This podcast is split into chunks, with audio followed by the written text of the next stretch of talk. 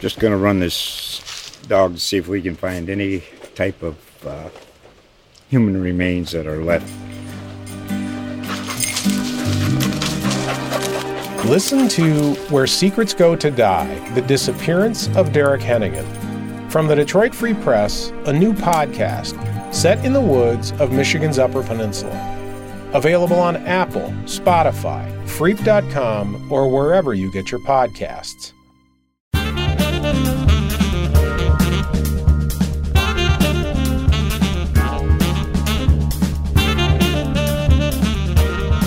On this week's episode of From the Newsroom, editor Sarah Leach discusses the latest developments surrounding the Hope College Music Department's internal investigation.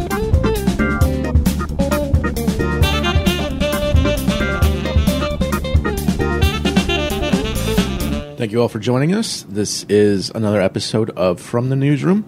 I am digital director Brian Bernellis here at the Holland Sentinel. Every week we sit down with uh, some of our reporters, editors in the newsroom to get their thoughts about the weekly news. Today we're sitting down with executive editor. I didn't realize it was executive editor until I saw your byline. executive editor Sarah Leach. Hello. Hi, Sarah. You've been ensconced in this story concerning Hope College. Uh, it, it, I don't know if you can give a Cliff Note version. How long do we have? That's that.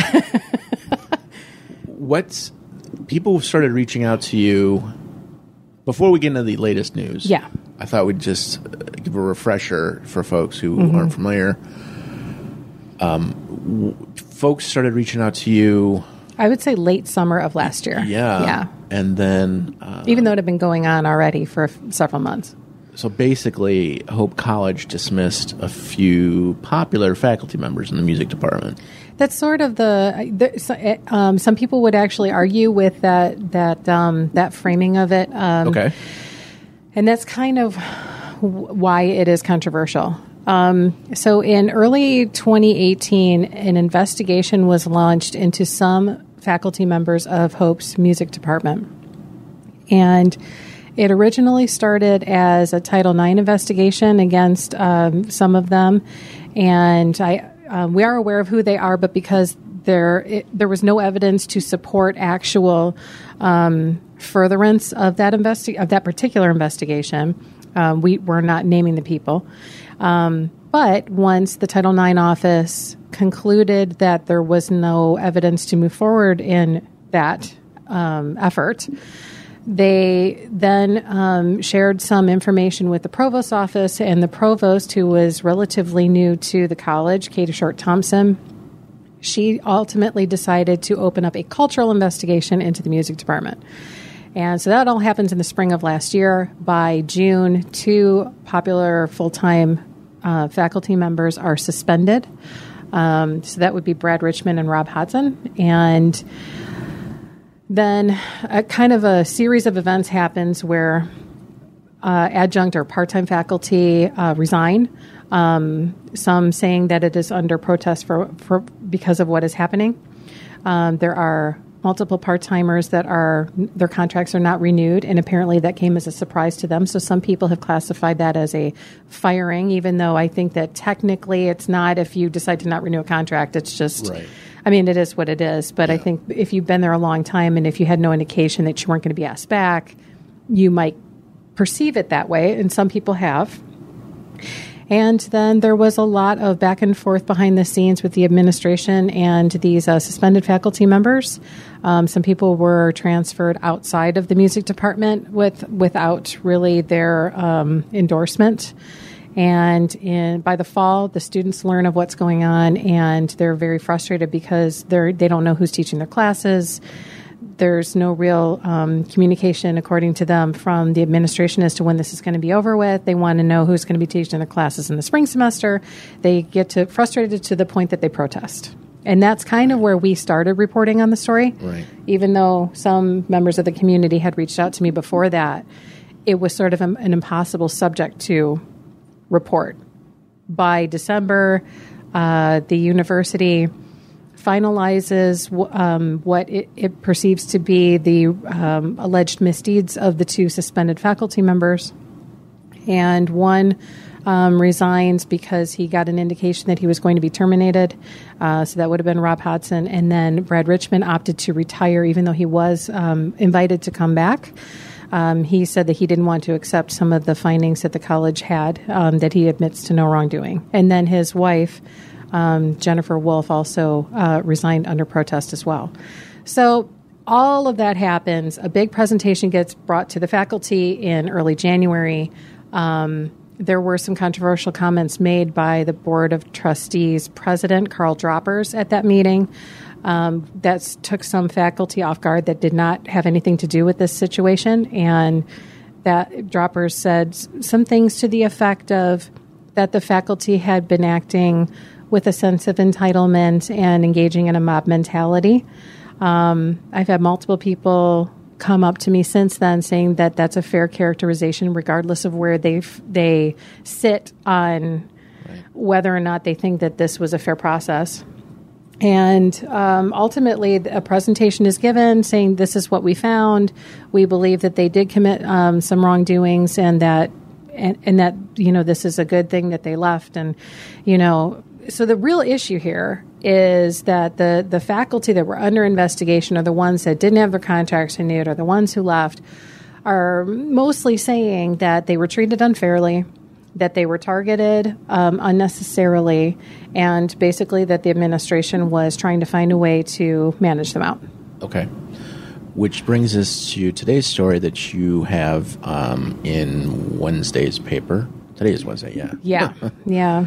Um, the latest news that's emerged. We knew that the school had hired a law firm to do an internal investigation, correct? Well, we knew that they had hired somebody to do okay. a review, but they refused to say okay. what or who. Okay. Which leads into your story today. Right. Um, I think that because of all of the, uh, there, there was a, an unexpected public overflow into the public sphere. Obviously, Hope College is a private institution. Um, in many ways, this is just a, a, private personnel matter, but because it spilled over into the public eye with the protests and the letters from the community, um, the the columns, you know, sent to the newspaper back and forth, that sort of made it part of um, the public's right to know, and that's when we started realizing that we needed to write about it in order to tell you know explain to people what was going on. Right. I think that because of that pressure from all sides, the Board of Trustees ultimately decided in its January meeting to contract with some sort of third party to uh, to to review how this investigation was conducted. It was nine months long. There's a lot of vagaries surrounding what methods were used. Um, a lot of people are saying that, well, we were told that we, they were looking for handbook violations, but there are, are some things that that were brought ultimately brought forward where I was accused of wrongdoing that have nothing to do with the handbook. Um, there's there's language that is used that's never found in the handbook. So those kinds of accusations are kind of being lobbed at the administration, although the administration really isn't commenting at all. And then they didn't want to publicly disclose who they had hired, even though one of the criticisms of the college is that they're not um, effectively communicating what's going on and they're not being very transparent about the process, even after it's all said and done. Um, so then they sent out a campus wide email to all faculty and staff this week announcing that it was a law firm that's based out of Kansas City, Husch Blackwell. And it's got an office in Chicago, and apparently they're going to be on campus this week conducting interviews with some people who were a part of this investigation, although certainly not all. Okay. What do we know about this law firm? Um, they've got offices across the country with mm-hmm. hundreds of attorneys. Yes, and they've ha- they've touched a lot of high profile cases. Yeah, right. Uh, I don't know if you want to get into that. Well, they did. Their most recent notable case that they handled is that they reviewed the Title IX policies at Michigan State University after the Larry Nassar, um, disgraced former gymnastics USA gymnastics physician, um, after that occurred. So, because there was a lot of finger pointing about how Title IX is the is the federal law that allows uh, a re- recourse for people to make claims um, for discrimination based on gender, and usually it's it, it's what is often cited with sexual assaults that occur on campus.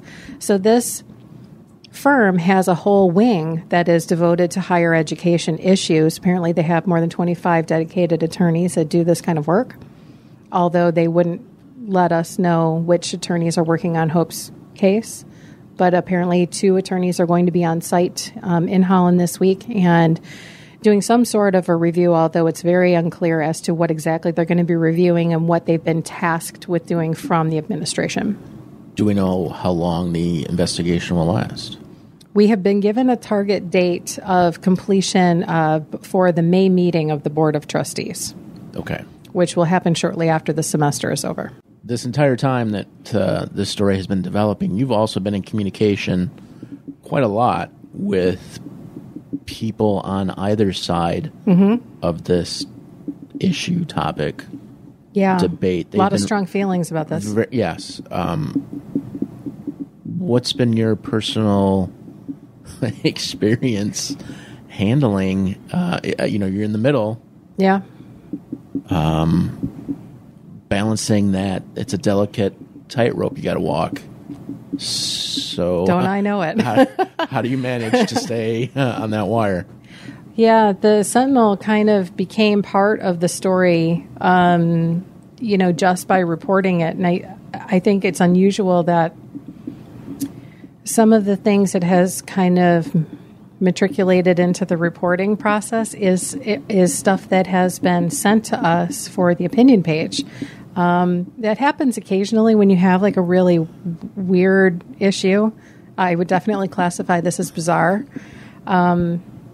So it's almost like this is getting argued out um, on the opinion page and the responses um, on social media and on our website as people react to other people sounding off. And it's been kind of going back and forth. And some of these people have been reaching out to me either by phone or having meetings with me, you know, requesting to, to, to meet me, to talk to me, to explain what their perspective is. And it's been it's been very um, it's been very strange. Um, everyone has extremely strong feelings about this, and they are absolutely convinced about what their perspective is.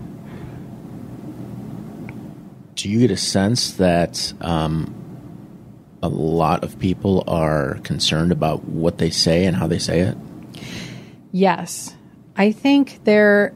Just as a personal observation, I think a lot of this has to do with perception and how people react to perception.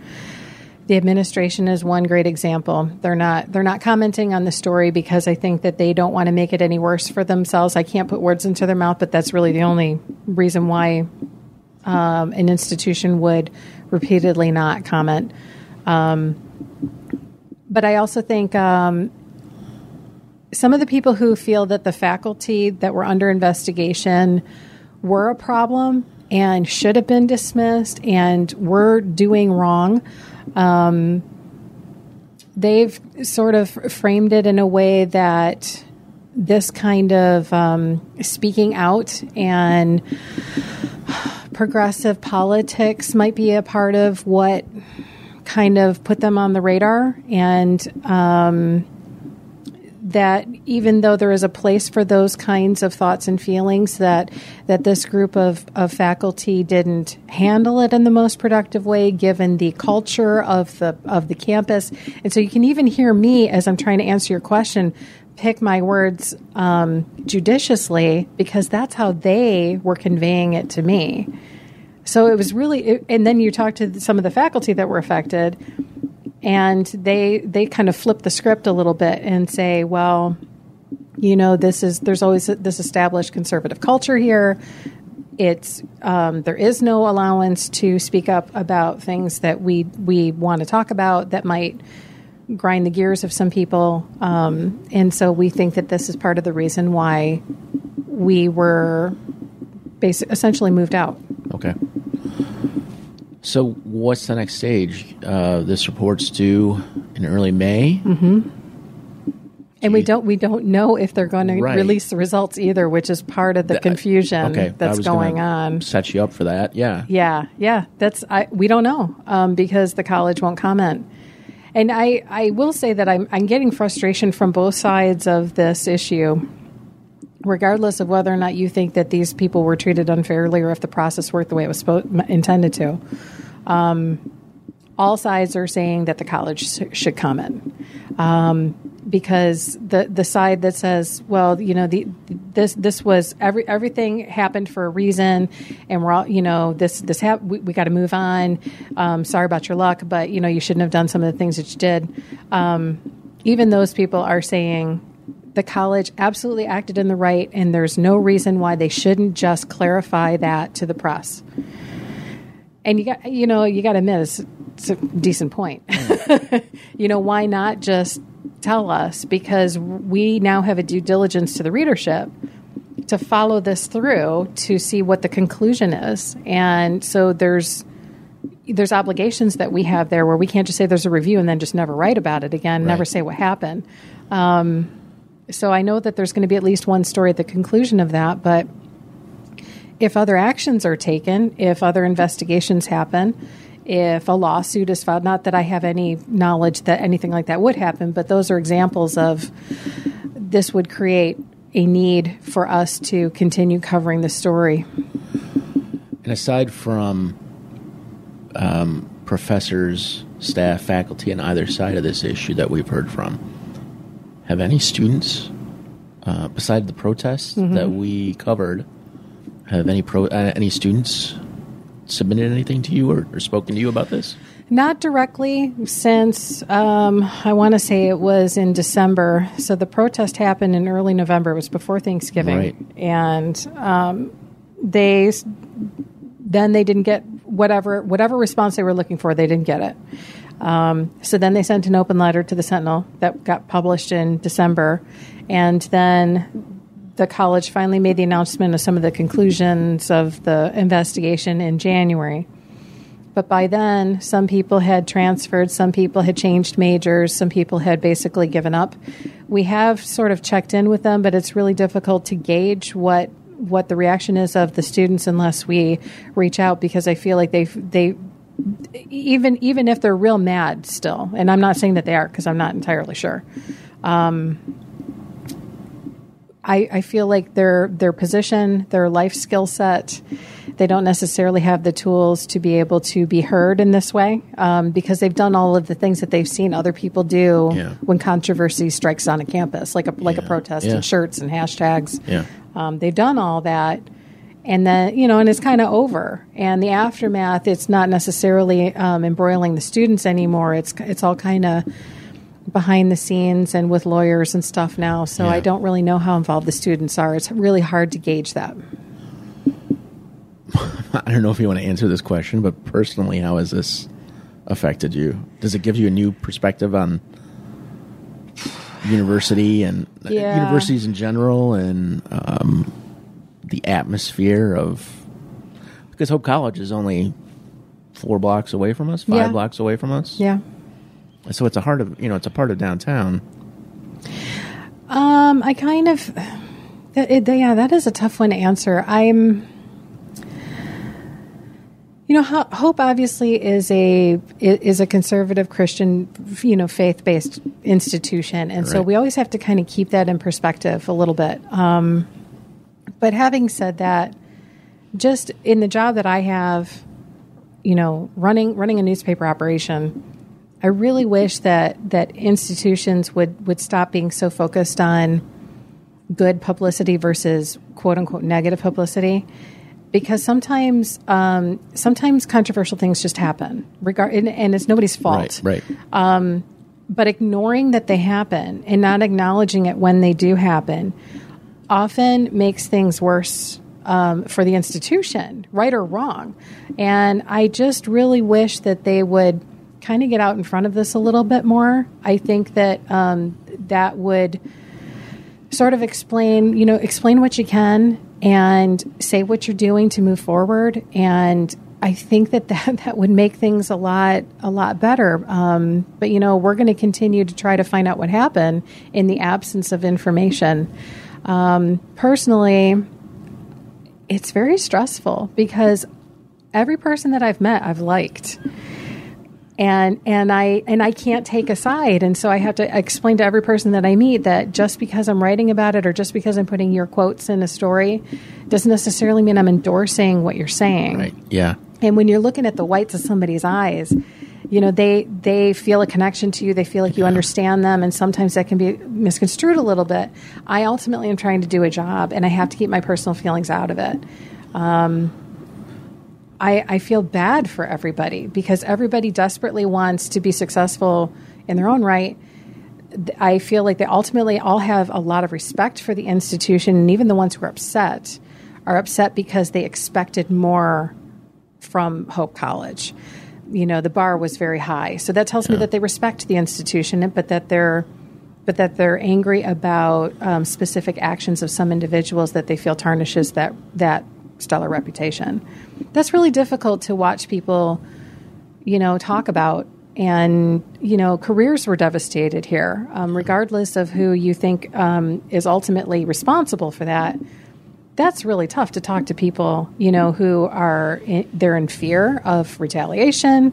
Um, it's just it's they're they're very anxious they they are I won't even say borderline paranoia. There's a lot of paranoia going on on all sides about you know I don't I don't know if I want to talk to you. I don't know if I want to say this specific thing. Somebody's going to come after me. That's been said to me several times by people that are on both sides of this issue. So that's it, it's just you know you have there's a weight on me where I'm like okay I really got to make sure that I'm that I'm extra careful about how I'm treating this information, how I'm using it, you know, justifying stories, talking things through with some of the staff here. You've been right. a part of that sometimes yeah. about what's appropriate, what's not appropriate. Just really doing a gut, gut check before we publish anything. And on that, I'd like to thank everyone for joining us. Unless there's something else you'd no. like to add? No, Great. that's it. Okay. Thank you, Sarah, for being here. Uh, we thought we'd do like a follow up to our previous podcast that was downloaded quite a bit and give folks an opportunity to hear what the latest was uh, with this developing story. So thank you all for joining us. For Sarah Leach, I'm Brian Bernallis. We'll see you next time.